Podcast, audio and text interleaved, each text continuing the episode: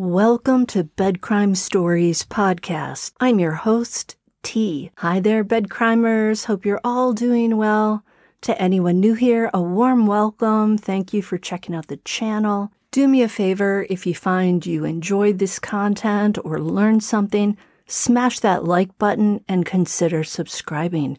Now let's dig in. Good morning, my friends. I am here with what I call a bed crime bite. It'll be a little bit shorter, but I wanted to get this to you as soon as possible. In fact, I haven't even had my coffee. Oh my God. Okay. Gilgo Beach serialist Rex Heuermann has been charged finally with the death of Maureen Brainard Barnes. She was the fourth Gilgo Beach victim. Maureen was just 25 years old when she vanished in 2007, and her body was located in 2010 with the other three Gilgo Beach victims. Rex Heuermann is denying the charges. He says he's innocent. Interesting enough for this court hearing today, his wife Asa Ellerup was accompanied by her daughter Victoria. I suspect this was something that was done for the Peacock series that they have agreed to film for supposedly a million dollars. It's actually surprising that it took this long for Heuermann to be charged with Brainard Barnes' death because a female hair that was found on the belt used to bind Maureen was a match for Heuermann's wife. She and the children were out of town when Maureen vanished.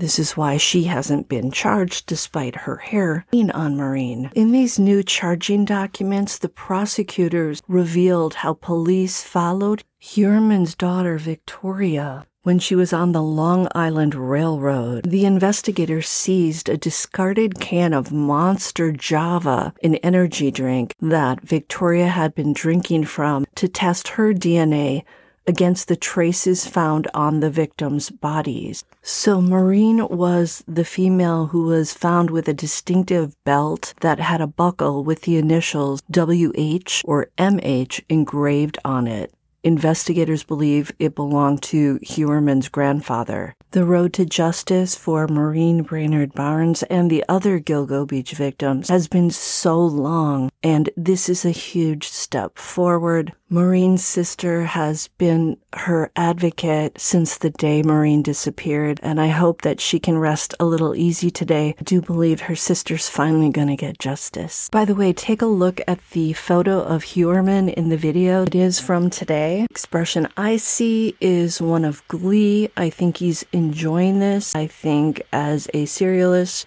he likes the attention. That said, he is innocent until proven guilty. He hasn't been convicted yet. That's your bed crime bite. See you later. Until the next time on Bed Crime Stories.